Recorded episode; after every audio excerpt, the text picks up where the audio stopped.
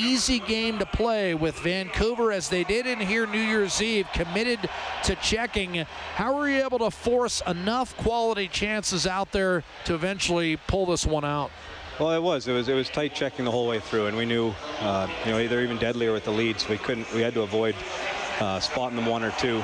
Uh, so to get the first one, Connor, the second in the second period there was big, and then the power play, special teams, both sides of it stepped up tonight, and uh, you know, a difference in the hockey game. Cam Talbot also. I mean, you got that stopper between the pipe. Maybe just discuss the confidence level you have with that guy right now. Oh, he's, he's a workhorse. Uh, you know, the, probably the biggest one in the league. I was, we've been saddling up and riding him here for a while, and he's he's been kicking for us. I uh, got some luck with the posts, but uh, he's needed that. Uh, he's been great all year, and to get a break like that, it's good for him.